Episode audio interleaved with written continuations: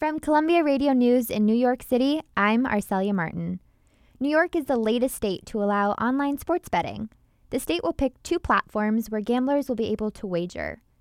New Yorkers are still several months away from being able to put their money where their mouths are. Eventually, they'll be able to bet on professional sporting events. Think the Super Bowl.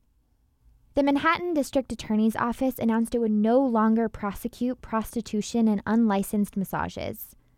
Cyrus Vance, the district attorney, asked a judge to dismiss thousands of cases that date back decades. The announcement reflects progress in the growing movement to change the criminal justice system's approach to sex work. The House of Representatives voted once again to grant statehood to Washington, D.C., where over 700,000 Americans live. House Democrats passed the bill last year, but it never reached the Republican led Senate.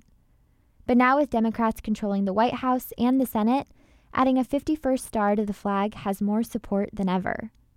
In celebration of Earth Day, President Biden kicked off a two day virtual climate summit. The president committed the U.S. to reducing greenhouse emissions by at least half before the end of the decade.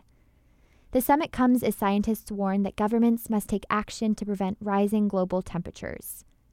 Speaking of temperatures, Central Park is set to hit a brisk high of 49 degrees today, and it's partly cloudy, so don't forget to bring a jacket. On Saturday, Brooklyn's Barclay Center will host a virtual memorial to rapper DMX. Born Earl Simmons from Yonkers, he died earlier this month after a heart attack at the age of 50.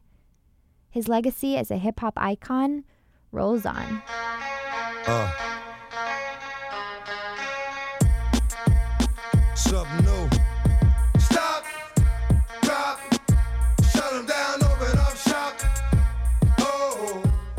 For Columbia Radio News, I'm Arcelia Martin.